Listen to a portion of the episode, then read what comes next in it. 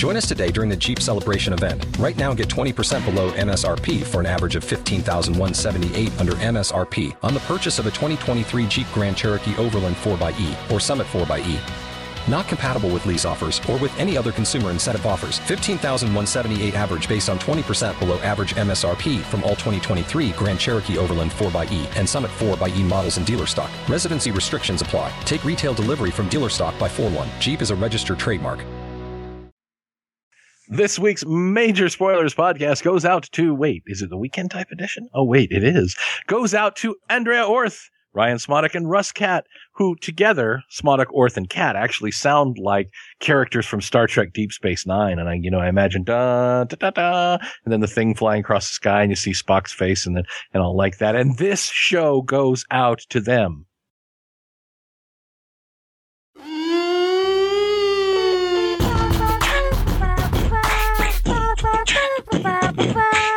Major Spoilers theme song. The Major Spoilers podcast is on the air. Pod on on the air. The Major Spoilers podcast is on the air. On the air. Pod pod podcast.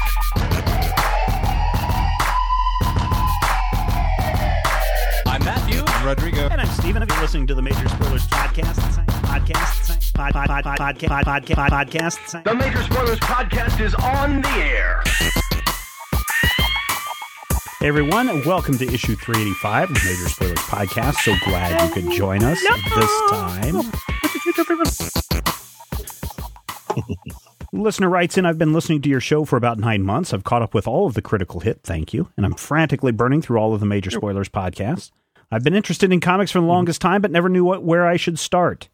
During the Christmas holiday, I went to my local comic book store and picked up the first volume of Atomic Robo because you guys give it such glowing reviews. And I absolutely love it. And now I've bought all the vol- volumes are, that are currently available. My question, though, oh, is about Hellboy. I thought the movies were okay, and I think that it's the kind of story that I would be into, but I still have no idea where to start. Rodrigo, do you know, or maybe the rest of the crew, have any idea where I should start reading this Hellboy. Thanks so much for great podcasts, and thank you for giving me a push I need to get out of my local comic book shop or get out to my local comic book shop and spend some money. Rodrigo, what about uh, Hellboy? Yeah. You you've been buying up all the Hellboy volumes that you can get your your mitts on. I have. Um, uh, Hellboy: Seed of Destruction is the first volume of Hellboy, so I would I would uh, I would recommend starting there, certainly. Um, that's going to give you all the background you need on Hellboy. Each volume does a little bit of a recap, but Hellboy, uh, each volume also does some time skips, sometimes mm-hmm. going backwards in time for mm-hmm. different volumes. So that can get a little bit confusing. I would say if you want to read Hellboy, pick up Seed of Destruction. Um, that's, that's the, that's the first volume. Yeah, that's the first volume. And that one, you know that sets up everything you need to know about the Hellboy universe. Um, it is portions of it are spelled out in the first Hellboy movie, so some of it you'll be familiar with.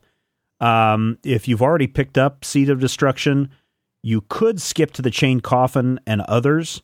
Um, but again, once you get into that third volume or the the library edition, uh, volume two or volume three of the uh, library editions, you're really starting to get continuity mismatches, meaning that there's yeah. going to be events that happen in Hellboy Wake the Devil, which is a really good volume, volume two, uh, that yeah. will have an impact later on in, say, Hellboy Conqueror Worm. Now, I'm just throwing out some titles there.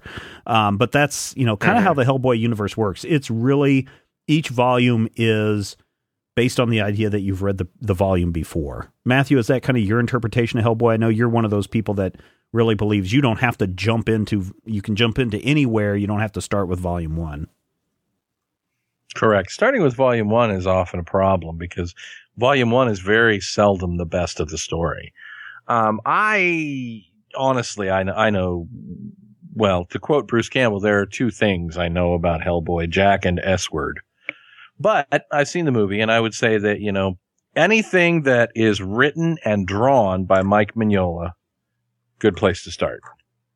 You got the original creator on both sides of it, so you don't have to get used to anything. So I would say Seed of Destruction is as good a place to start as any, but you know, it, pretty much anything where you go, hey, you know, is this something, you know, flip through it at the library and say, oh, this might catch my attention, read it Mhm. and go, and then, you know, figure it out after the fact. Piece it together in your brain. Um, Rodrigo, you've been buying the individual trades, or have you been picking up the library editions? No, I've been buying individual trades. Okay.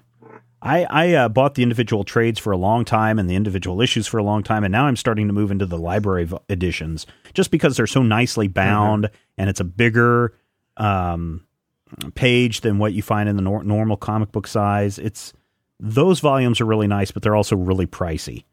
So go for the trade paperbacks. Oh, sure, and uh, you know, yeah, the trades uh, the trades are pretty good. I would I um see the the the volume that I got of Seed of Destruction. I think this. I, I think I've heard other people complain about it. I think the binding is Fell apart weird on on it, it, yeah. and yeah. Um, so I don't know if that's been fixed in, in future editions that were printed, but, um, you know, there is that issue potentially, but that's an issue with any trade paperback you pick up potentially. All right. Anything else, Matthew, that you want to Oh, all right. Mm, those aren't goggles. They're not, yeah, you're right. They're not goggles. Uh, Rodrigo, why? Here's a question for you. Why are boys' action figures much more po- posable than girls' dolls? Like Barbie, why does she have so few points of articulation? And G.I. Joe has like a bamillion million points of arti- art- articulation? You know, I'm, I'm, I'm not entirely sure, but, uh, you know, it's, it's something that I've been thinking about a lot recently, especially, um, with, with this new, uh, wave of My Little Ponies coming out. And I'm like, you know, My Little Pony is, is a pretty iconic girl's toy. Right. and they have exactly zero articulation. You know, they're horses. They're, you know, you, you think clearly as a man, yeah. um, they're, they're meant to, to run around and stuff, but they're actually not. You know, what you do with, what girls do with My Little Ponies is sit them there and then they, you know, comb their manes and their tails and stuff. right. I, I think it's just, uh, go ahead. Well, I was going to say, isn't that then the same way with Barbie? I mean, you dress her up, you can pose her in a few Uh-huh. poses, but you just dress her up and comb her hair. I, I I mean, I don't know. It's been a while since I've watched my sister play with dolls. You know, almost thirty years, and uh, my boys uh, are boys and uh, don't play with the Barbies. But I mean, that seems to be what I remember from my sister. She'd dress them up and sit them down and have a tea party, and that was it. Mm-hmm. Matthew, is that kind of how you perceive it? I, I mean, think- you've got a lot of sisters. Mm-hmm. And I've got like three or four, depending on how you count. I think that to some degree, I think the points of articulation, well, up to a point, there's a ridiculousness of articulation that sometimes Yeah. comes out. But when I was a kid, I think that the points of articulation were things like uh, to to engage in a really sweeping, inappropriate, probably sexist generalization. Mm-hmm. I feel like that there's more of a imaginary creative aspect to the traditional female toys. The imagine, you know, Right. what we do or what we could do. And these are, you know, these are, these are the accoutrements or the costumes or the things and the stuff. But it's, it's all going to be in our head. Whereas the boys, we're blowing crap up with M80s and, So you girls know, have GI Joe with Kung Fu grip quickly becomes GI Joe with missing torso. You know, so girls have better imaginations that- than boys. Is that what you're saying? I said different. I didn't Oh, say okay. better. Well, and there's also the fact that a lot of times, you know, there is inherent sexism in the way toys Oh, are sure. marketed, presented, and created. Sure. Um, if you ever walk down the girls' toy aisle with its vomitous wave of pink and purple, Yep. you'll know that. But also, there, you know, there are differences to the way that children play, even at young ages, and it's not necessarily going to be based on gender. But I think that what it what it really breaks down to for me is when you are, and this is again another vague generalization, when you're a young boy, you imagine that you're secretly Spider-Man and, and that you're going to put on your mask and swing around and do junk. Now, But young girls do this too. Please don't get me wrong. And I think that the, the stereotypical young girl thing is that you're secretly a princess and your real family is going to sweep in and take you away from your horrible life. So it, it's a, it's a kind of a different perspective. And again, these are really, really obnoxious gender biases. right. And, you know, I'm not saying that, that they are correct, that they're universal or that they're in any way, you know, anything other than my perception of what we see. But I think that when you break down these stereotypes and you say, why do these happen sometimes? I think it's because of that difference in expectation of Clark Kent tweaking, you know, Lois Lane's nose because she, ha ha, she doesn't realize I'm secretly Superman Mhm. and you know, uh, you know, Princess Bubbleyum uh, being being swept away and her evil stepmother chopped up into bits and put in a stew. Although that may be Titus Andronicus now that I think about it. Well, you were Hmm. talking. Both of you are kind of talking about some sexism in uh, in action figures. Is it is it odd that we have, and I don't know if you know about the T joint and the V joint in the waist and the legs on Mhm. female characters, the legs and the the waist, you know, where the legs connect to the to the hip, uh, form a V. Mhm. And so as you move the legs up, there's only one way that they can move up, and that is to spread out like a giant V. Uh, and then, but Right. for male characters, you've got a T joint where basically you have the waist is the top of the T, and then the, the crotch area is the, the, the leg of the T, and then uh, or yeah, and then the 2 legs attached to the sides there, and so you can move the legs up and down into a more convenient sitting position. Is that weird? Right. Is that weird? I guess I've always thought that's that that was I- weird. I I think of that more as uh, an, a mechanical limitation of trying to, you know, mimic what is believed to be the standard male to female anatomy. Because I Mhm. mean, if you look at say a Barbie doll with the V joint legs, Right. that if you pull them up, they'll actually be behind her ears. Right. I don't think that's intentionally to try and, you know, send any subtle messages. I think that is, you know, that's Mattel working with, you know, 50 year old technology to try and get that the, the female waist and hip uh, ratio, I guess, or, you know, the construction of that. And I use air quotes very strongly here, that ideal, you know, that, that style that they're looking for. But Mhm. if you look at you know female action figures like the Saturn girl that I have in the uh, DC Universe Legion of Superheroes set Right. that you got me, she for my doesn't birthday, even. She does, her legs awesome, don't even. thanks. Yeah, you're welcome. Yeah. But Her legs don't even move, you do they? Because she's got the look- molded skirt. hmm Yeah. But they do move a little bit, and under that skirt is the same T joint legs that all the boy figures Oh, have, okay. except for Invisible Kid.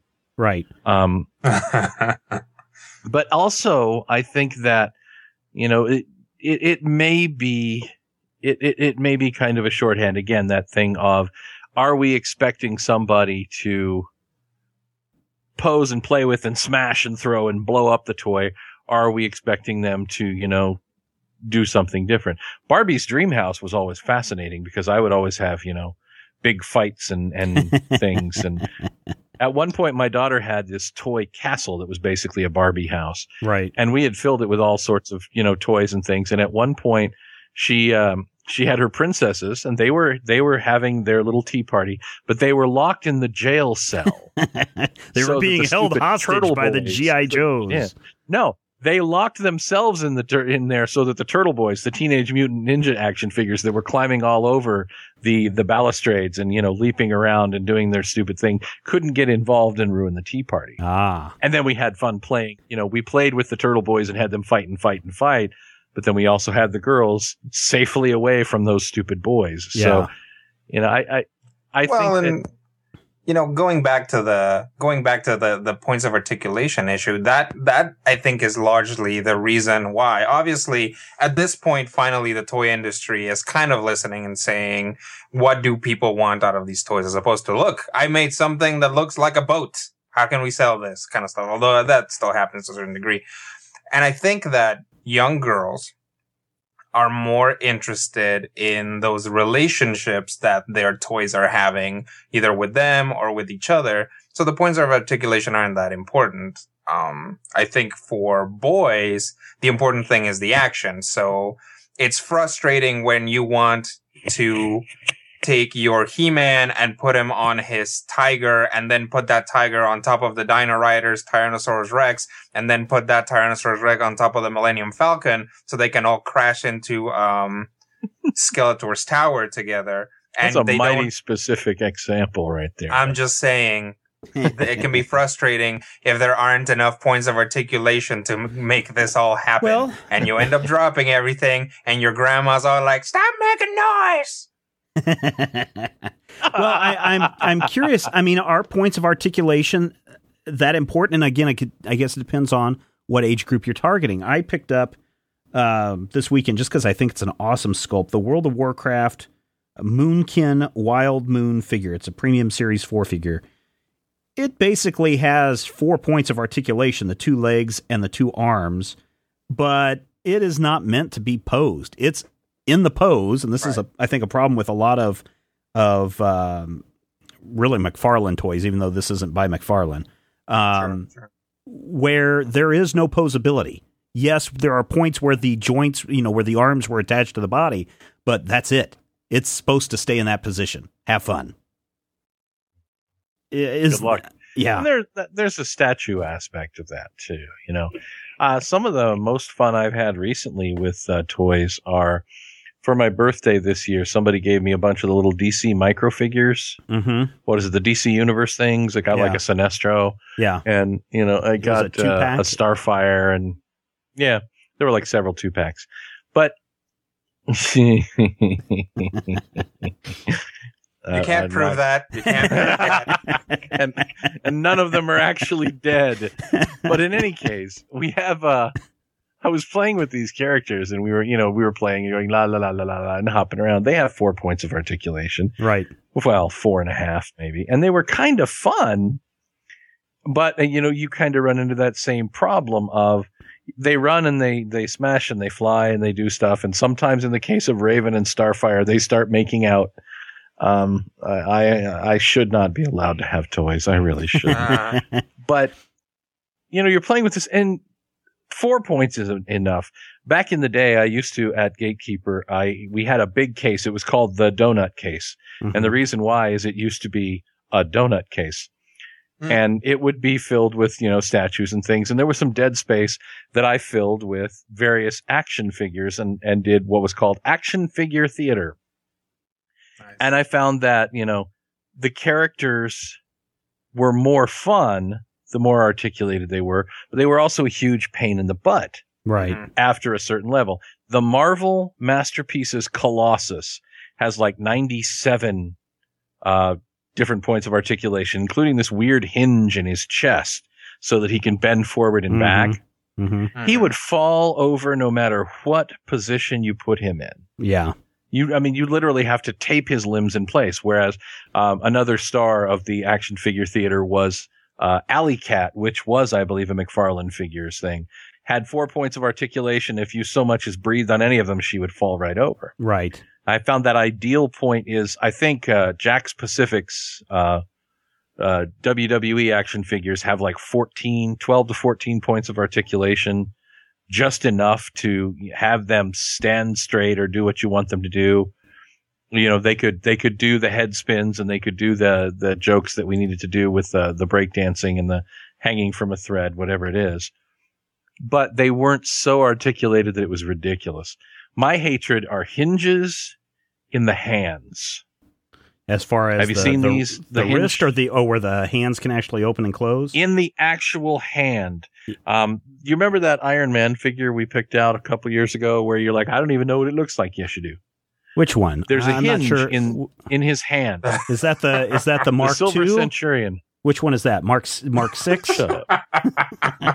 The ba- the back of his hand, you know, whatever you call the back of the palm of your hand, the back of the has hand. a hinge in it, and his fingers are curved. right. And so these curved fingers are a solid piece, but they Right. hinge Yeah. so you can, you know, you can turn his hand into a crude fist. right.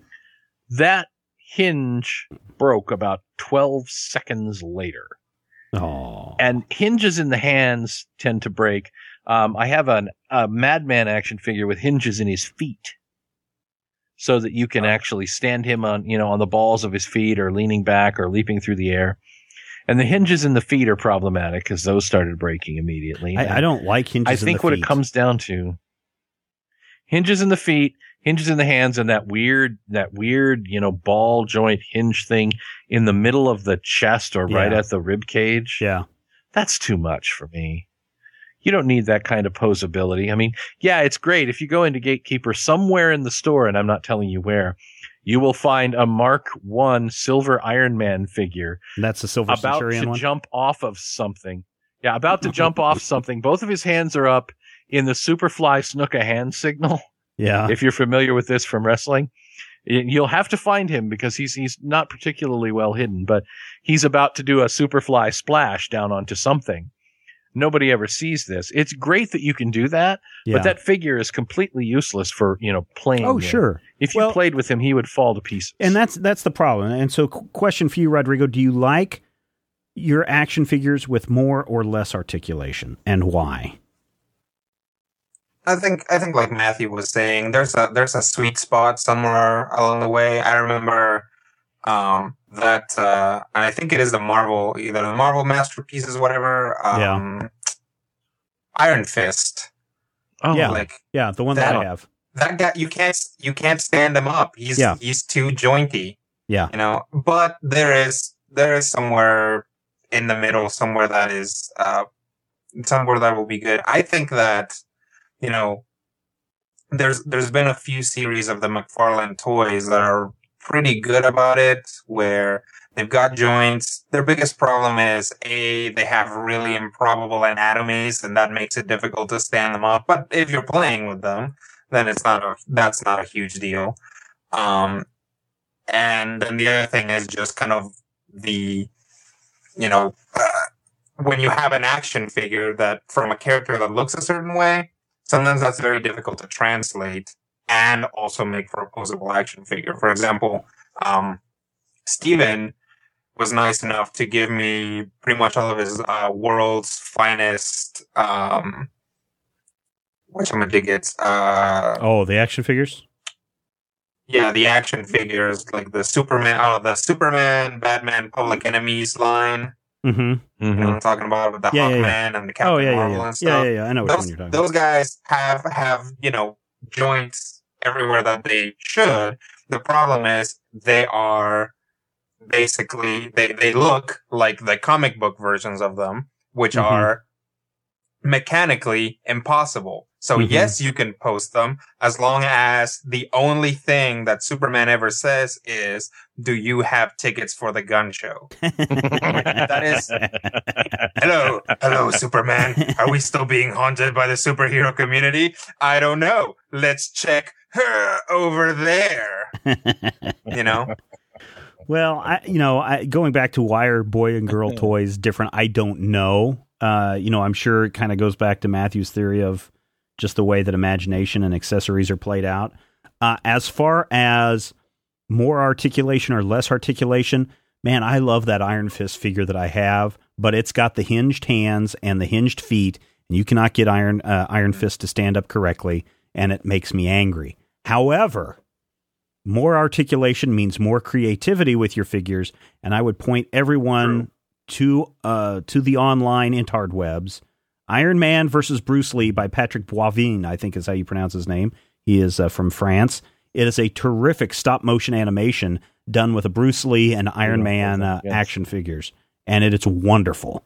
And so there certainly are some advantages to not having to go out and build your own you know armature with the you know with all the joints that you need when you have a really good uh, figure that way. or even a ligature. I mean, geez, Yeah. that would take forever.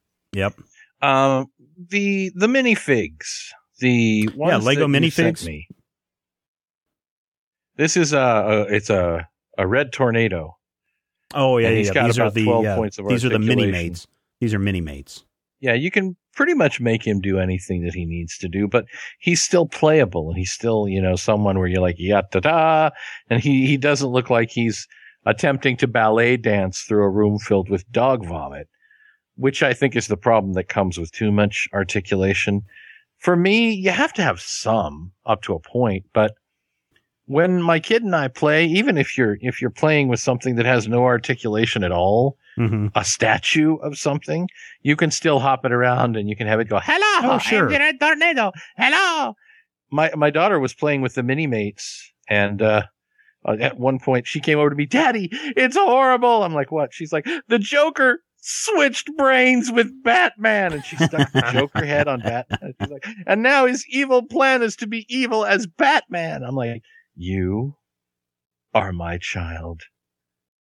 And and it was one of those things where uh, based on what that toy did, she came up with the plot Right. that was fun. And because that toy, you know, was was able to do that one thing, I would say that no articulation wouldn't have been near as much fun. She never would have thought of brain swapping. hmm But you know, if you have too much articulation, it you you might spend all your time trying to figure out why the Joker's head keeps falling off, or you know why Iron Fist is doing that weird thing that he does. You know, I think you you had one where he was sitting in like a lotus position And it's going, yo, what's with up, his with his thumb up. He's like, Sup, "Sup?" Yeah, Yeah. Yeah. yeah. that's too much. That's why I love If that kind of put your posability. if you can so- put your figure in a lotus position, Yeah. No, no. Here's here's the here's the here's the kicker. If you could put the figure comfortably and believably on a motorcycle hmm in a pose where he's on a motorcycle, that is exactly enough articulation. Mm.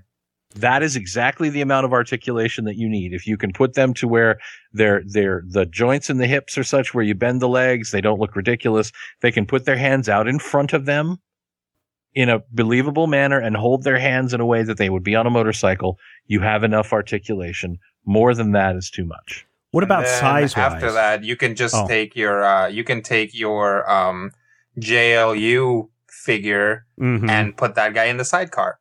There you go. Yeah. And he standing up because the hands up JLU figures don't Ah! really. Yeah. Straight up. Uh, yeah. oh, the they, JLU yeah, that's figures right. They are don't awesome. even bend their legs. the JLU figures are awesome, uh, but they they have five points of articulation: head, shoulders, legs. That's it. Some of the figures, Knees and though, toes. Depending on when they were made, at one point Mattel uh, experimented with knee joint and elbow jo- elbow joints. So you can find a Superman and a Batman and a Wonder Woman that have those joints, but for the most part, it is the five points and that is it. But people still love those toys. The the other First question I was going to show for everyone, so we need to start saying sandwiches. Yes. Um, what about size wise?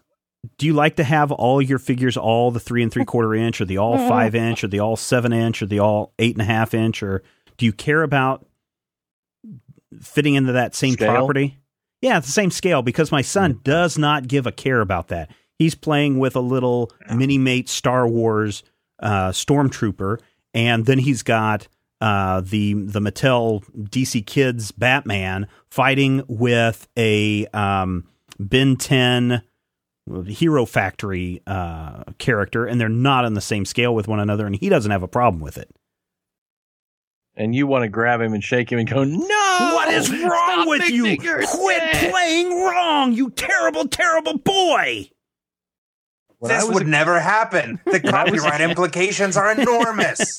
when I was a young boy, I had a series of of, of uh, several figures that I used to play with, and um, I believe one was an actual old school GI Joe with kung fu grip, but it was old enough that it had lost like both of his legs and one of his arms, so it was more like you know Mhm. GI Joe uh, Fourth Born on the Fourth of July edition. And you know, I had these different figures, and they're all different scales, and I I put them in like a 118th scale Volkswagen Rabbit and uh, they were accompanied by clay uh, representations of the robots from the black hole because you can't find action figures of those um, anywhere. And it, it didn't matter because that wasn't the point of you know what was going on. They were saving the universe in a Volkswagen Rabbit. Uh, You know, and the Luke Skywalker at what two and three and a quarter, those Luke Skywalker figures did perfectly fine, hanging out with uh, the giant GI Joes or, you know, the Teenage Mutant Ninja Turtle figures that are five inches tall. Mm-hmm. Still fought just as well with my eight inch Power Rangers. This wasn't when I was a kid though. This was when I was in college. Yeah, this was last week. But you know, they they no, my Power Rangers are still up. I don't have a shelf for them. but yeah, it, I don't think that the scale is important because much as the Joker stole Batman's body and put his brain in Batman's head, you know, uh, two words, Pym particles. Mm-hmm. Sure. Boom. Rodrigo, but uh, go. Ro- Rodrigo, what about you? It was the same thing for me. I had a really, um, really motley assortment of toys. Um, my parents really started uh, hitting on that He-Man stuff after a while. But even then, I got a lot of toys from my uncles from, you know, they just outgrew their toys and ended up giving them to me. Mm-hmm. And so really my party in, in kind of in the way that Matthew had his was that B guy from He-Man. um, the, the Star Wars, um, Nub, Nub. I think that's his name. Nine nub. Nine, Nine Nub, that's his name. Nub Nub is like the song that Ewok sing. Nub. Um, and an orange goat and whatever My Little Ponies I could steal from my sister. But, and, and I'm talking like uh, an orange plastic animal that like comes out of an egg, you know, like yeah. at a, Yeah. supermarket, you put in like however many orange, an orange Yeah. goat. like that goat, I remember had this really sharp edge where the both of the pieces of plastic were put in, or where it was like poured together into the mold or something like that. But it just had like this edge, and I- it was a razor goat. And those guys, you know, ran around and fought fought monsters on Castle Grayskull. And you know, if you even if you look at Castle Grayskull, it wasn't to scale with the He-Man figures because they were Mhm. too big. Mhm. So it was just kind of, uh, you know, already already the proportion was all thrown off. And when when we were kids, Steve, and you know, probably about the early '80s, you remember when I was Transformers never a child in the 80s. Shut your hole. I was The Transformers toys. as an angry old man. yep. The Transformers toys in America were actually a combination of three different lines of toys. Right. So guys like uh, Megatron and Mhm. Soundwave and Yep. Perceptor came from one line of toys where they, you know, they turned into realistic things that were in scale, sort of. And then, of course, there were the little figures like Bumblebee and Cliff Jumper and the Mhm. weird Bumble Jumper, which is actually a melange of the two. Those were a second toy line. And guys like Optimus Prime and Ironhide and, you know, uh, Sideswipe. We always called him something different when I was a kid. Um, they all came from a third line of toys. They were not in the same scale. They weren't even from, you know, the same planet. There was no way that this happened. And you know what they did? They made a cartoon and they broke the laws of physics every time Megatron and Soundwave transformed. And it was awesome. It was freaking awesome. If you look at if you look at the Generation One Transformers cartoon, it really, really is kind of like two kids. One's playing the Decepticons and one's playing the Autobots, and they're just playing, and none because none of that stuff makes sense. It doesn't make The- a lick of sense The, the level of one-upsmanship of both sides is kind of like what kids would do. Like, haha, we have we have cornered you in this canyon. Oh yeah. Well, we have the ultimate cannon now, and then comes a toy from a completely different toy line Yep. and starts going. yep, exactly. and they're all voiced by Chris Latta. And Yeah. you know, uh, that I think is quintessentially the the Ur example for me of why not only does scale not matter. I don't want my kid to ever think that it should matter. And I don't want her to think that she has to walk down the pink and purple aisle if she wants something to play with. You know what what they've done at our Walmart With? store? She should be able to find something that entertains her. What they've done at our Walmart store is at one point, now I think they've uh, reorganized again, but at one point you had one side of the aisle were the pink girl toys, and on the other side of the aisle were boy toys. And so you had, you know, you would have to walk through, and it wasn't like this aisle is only for girls, this aisle is only for boys. You have, you know, your Legos and your Barbies in the same aisle together. And they're they were really trying to I don't know if they were trying to intentionally, but it was like they were trying to blur that that um you know, that Right. line of these are the Yeah, 'cause, this is you only know, for 'cause girls, this is toys- only for boys. Hays- Yeah. It's Hays, Kansas, and they had limited amount of space. And Yeah, Well, I think too. that's or they didn't have enough was. toys to fill out a whole toy aisle. You know. It is Um, Hays. But yeah, I think you know, toys like Legos, there's Legos aren't strictly for boys. I think they're more marketed to boys, certainly. Right. If you look at the properties that they end up picking up. Right.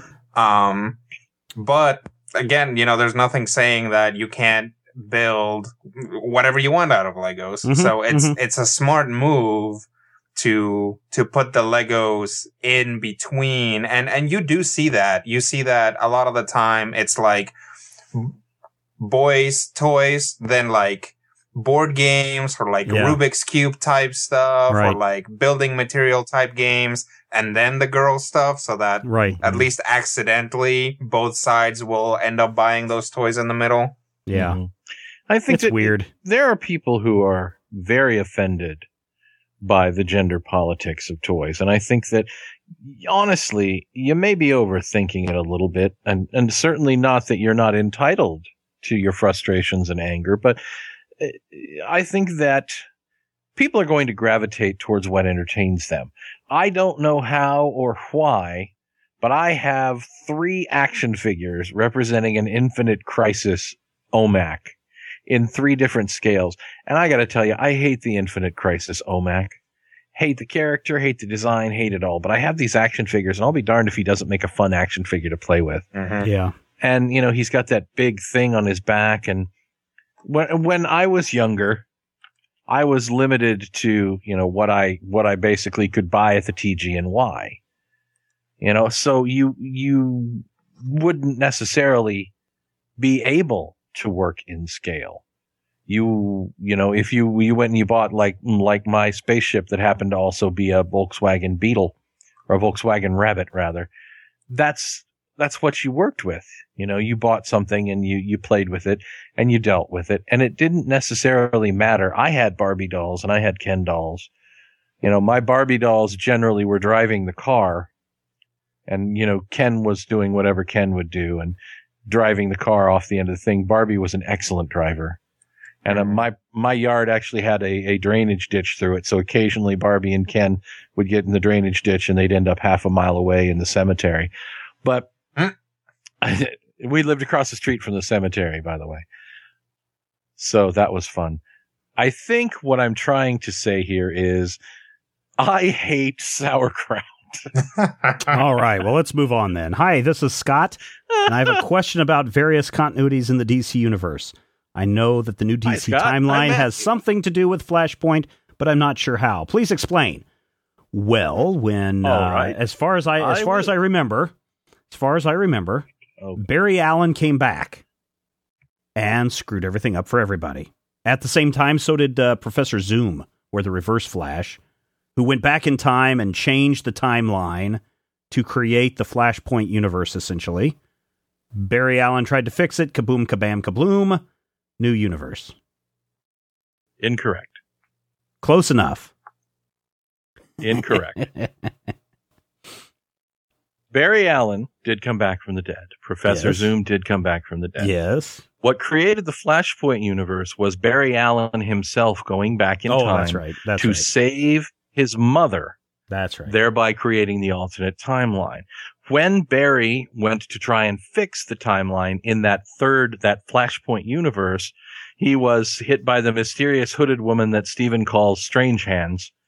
Um, and she told them, "Oh no, you have to fix it." And at that point, the Flash saw three different timelines: the DC Mhm. universe, uh, Jim Lee's Wildstorm books, and the Vertigo universe Vertigo. and he merged with his younger self, ran back in time, and boom, exploded into a brand new universe. And again, woke up in this brand new world where, you know, things are different, but also different. So the last issue of Flashpoint had Barry trying to fix the universe that he himself broke and inadvertently creating a third universe. I was reading Wonder Woman for a while a few years back when the Amazons were all banished and Wonder Woman was dating the Nemesis guy, and I actually liked it to my surprise. But then everything changed Mhm. suddenly, and suddenly Wonder Woman wore pants and a jacket, and she was younger and didn't have all her powers, and there didn't seem to be any other super beings in her world, and she seemed to have a new history. It was odd since I was following some brightest day books like Justice League, and suddenly the main DCU universe had what is what got lost here in this sentence had no memory of her, but he did. Uh, this would be uh, the Mhm. Maxwell Lord character. That- this went on for a while, and then the new Right. 52 happened, and without any explanation, Wonder Woman has yet another continuity without resolving anything from the last two continuities. I never received an explanation on what Mhm. happened in normal Wonder Woman continuity before the short lived pants era, and They nothing did about the newer. To an extent. She was in another universe. No. Yes. She was in the DC universe. Um, the Greek, well, I don't know if they're Greek or Roman. The gods of Wonder Woman's pantheon went back in time and basically futzed with her time stream, which caused the history of the Amazons to be different, which caused the history of Hippolyta and thus by extension Wonder Woman to be different. So at the end of Odyssey, which ran from Wonder Woman volume, well, three, number 600 through about number 614, Wonder Woman had discovered that things had been changed. She came to terms with it all, blah, blah, blah, blah, blah. But that story ended just as Flashpoint kicked off. Mm-hmm. So Wonder Woman kicked into another alternate universe and then rebooted into the new 52. But at the end of that Wonder Woman volume, which is, I think, essentially volume three, they did come to grips with the fact that her timeline had been changed Right. causing ripples through the timeline. And I don't know if that was intentionally designed to lead us to Flashpoint, but I'll tell you two words how it happened. And those two words are stunt casting. Basically, Yeah. they wanted J. Michael Straczynski, to come over yeah. from Marvel. They offered Straczynski control of Superman and Wonder Woman, their big tier characters, to get him off of Thor. Well, that he was probably he went on. He he choice of word, went but- on to write Superman Earth One, which was a g- huge success and also set in another uh, dimension. And you know, I'm, Matthew, I'm I'm going to bet that that it wasn't intentional to shunt uh, Wonder Woman Mm. into an alternate universe prior to the relaunch. I and I know She some was people not in an probably, alternate universe. She was in the DC universe. but there was no Superman, there was no Batman, and nobody had There was a Superman, there was a Batman, and she met both of them How come they didn't know the of her? arc. Because the Greek gods messed with the timeline. Have you never Oh, read an issue of Legion of Superheroes? stupid time travel. But I, you know, the the the notion that this was the um like a test bed for the new Fifty Two, I don't think I follow that line of thought that some people put out there. No, no. Uh, really, I think what it was is the, for whatever reason, the previous run on Wonder Woman, which was the Gail Simone run, wasn't it? right, Yep. right. Um, ended before the new 52 started. And rather than, you know, necessarily launch or, or, or continuing that or doing something else, they gave, uh, Straczynski this playground of 10 issues or however long it was, um, to do something new with the character since they probably already knew she was going to get rebooted anyway. Mm-hmm. I would say that they certainly expected that it could happen. I think honestly, what that not necessarily so much as a, an intentional trial balloon, but I've always said that where goeth the Legion goeth the DC universe. You'll note that the Legion inexplicably rebooted into a whole new reality way back in 2005. Right. And now, five, six, seven years later, the rest of the DC universe has gone, oh, well, let's do that. I think that rebooting timelines or changing universes or changing timelines to fit the story that we want to tell is going to be the equivalent of radiation to Stan Lee. Because if you think about how many stories in the last four or five years are based on we, you know, we screwed with the timeline or we reset the timeline, you know, going back even another dozen years, going back to zero hour, Mhm. changing the time stream so that what you want to have happened happened while you can simply say, oh, well, it turns out that that thing that you wanted to have happen didn't happen because I don't want to write about it. Well, you know, You know, that, that- Scott says, you know, I know you guys probably don't follow her stories. Well, we kind of follow her. Matthew probably more than me, and I'm more in a broad stroke kind of view because, quite frankly, the reason why uh, Wonder Woman wasn't working was because a lot of people were confused. There was the initial, oh, she's got pants, and then people were like, this doesn't make any sense, and a lot of them left.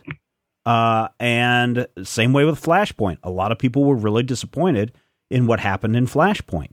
And so Well, don't Odyssey don't feel bad if things get problem. confusing. I mean, in 10 years you're going to have the same question. Maybe even 5 years. You're going to have the same question going, "What happened to my Justice League? What happened to the Legion? What happened to, you know, what why is this all different?" Eh, Time get travel. used to it. Uh. Wonder Woman Odyssey had the same problem that Superman Grounded had in that it had a really good high concept hook, but then there weren't they weren't moving for anything specific. It was just here's a new, you know, here's a new status quo with which to play, and not Mhm. necessarily a whole lot of drive to get anything done. Right. You know, it's just we've built this universe and we don't necessarily know what stories we're going to tell. We don't have a plan for it Right. Mhm. but this is you know this is the new thing and you know wonder woman's pants costume was actually not terrible No, No, that was it i worked. fine. didn't think it was off I liked it. It was fine. All right, everybody, that wraps it up for this issue. Thank you for joining us. Next time on the show, Old Man Logan. Why? God, if I know. But we know that you love comics, and we do too, and we will talk with you soon. If you have any questions, comments, topic ideas for future shows, or would like to sponsor a show, send an email to podcast at majorspoilers.com. Visit Major Spoilers at majorspoilers.com and be sure to check out the Major Spoilers Forum. You can also follow Major Spoilers on Twitter at twitter.com slash major spoilers and on MySpace at myspace.com slash major spoilers. Had the X-ray vision of Superman, I could save a few bucks and stand around and read through the covers of the comics on the stand. But although every other page would be backwards, I suppose I could still read the evens and the odds. Well, I don't know. Guess I haven't thought this all the way through.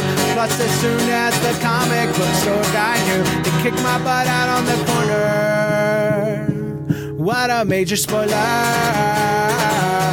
What a major spoiler! About a way, if I was hulking green or gray, I could just bust through that brick wall, take their comic books away. But then the little meat would deal with all the tanks and bombs and guns. Have you ever tried to read a series with all that going on? Guess I need to rethink this plan.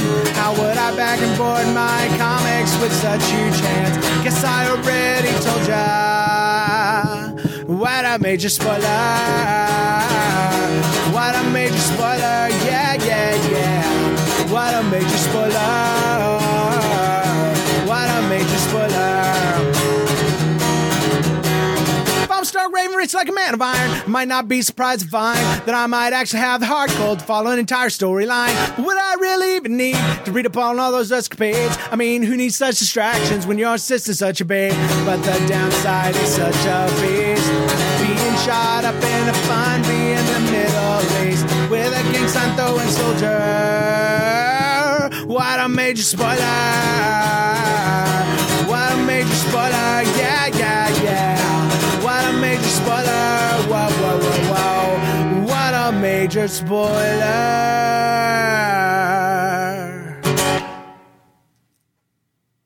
Major spoilers. is copyright 2012.